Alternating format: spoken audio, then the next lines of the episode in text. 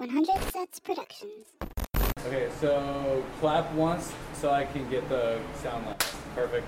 And then uh, whenever you're ready, let me get your story. The worst uh, that I've ever felt after a, uh, uh, a stand up performance was when I first started, probably like my fourth or fifth uh, open mic ever. And somehow uh, my parents found out that I was trying stand up comedy and were very excited and decided to show up. And this was at uh, Giggles, like right before it closed. And they got there and was like, oh, like, what are you doing here? It's like it was my first time ever and it was awful. It was going to be awful.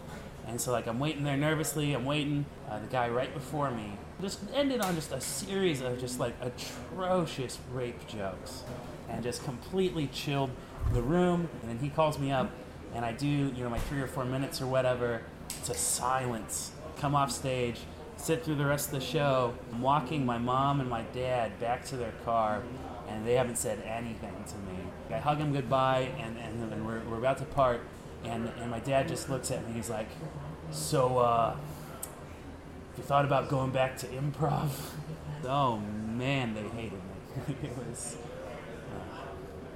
Yes, I am your grandmother. Rosh Mama?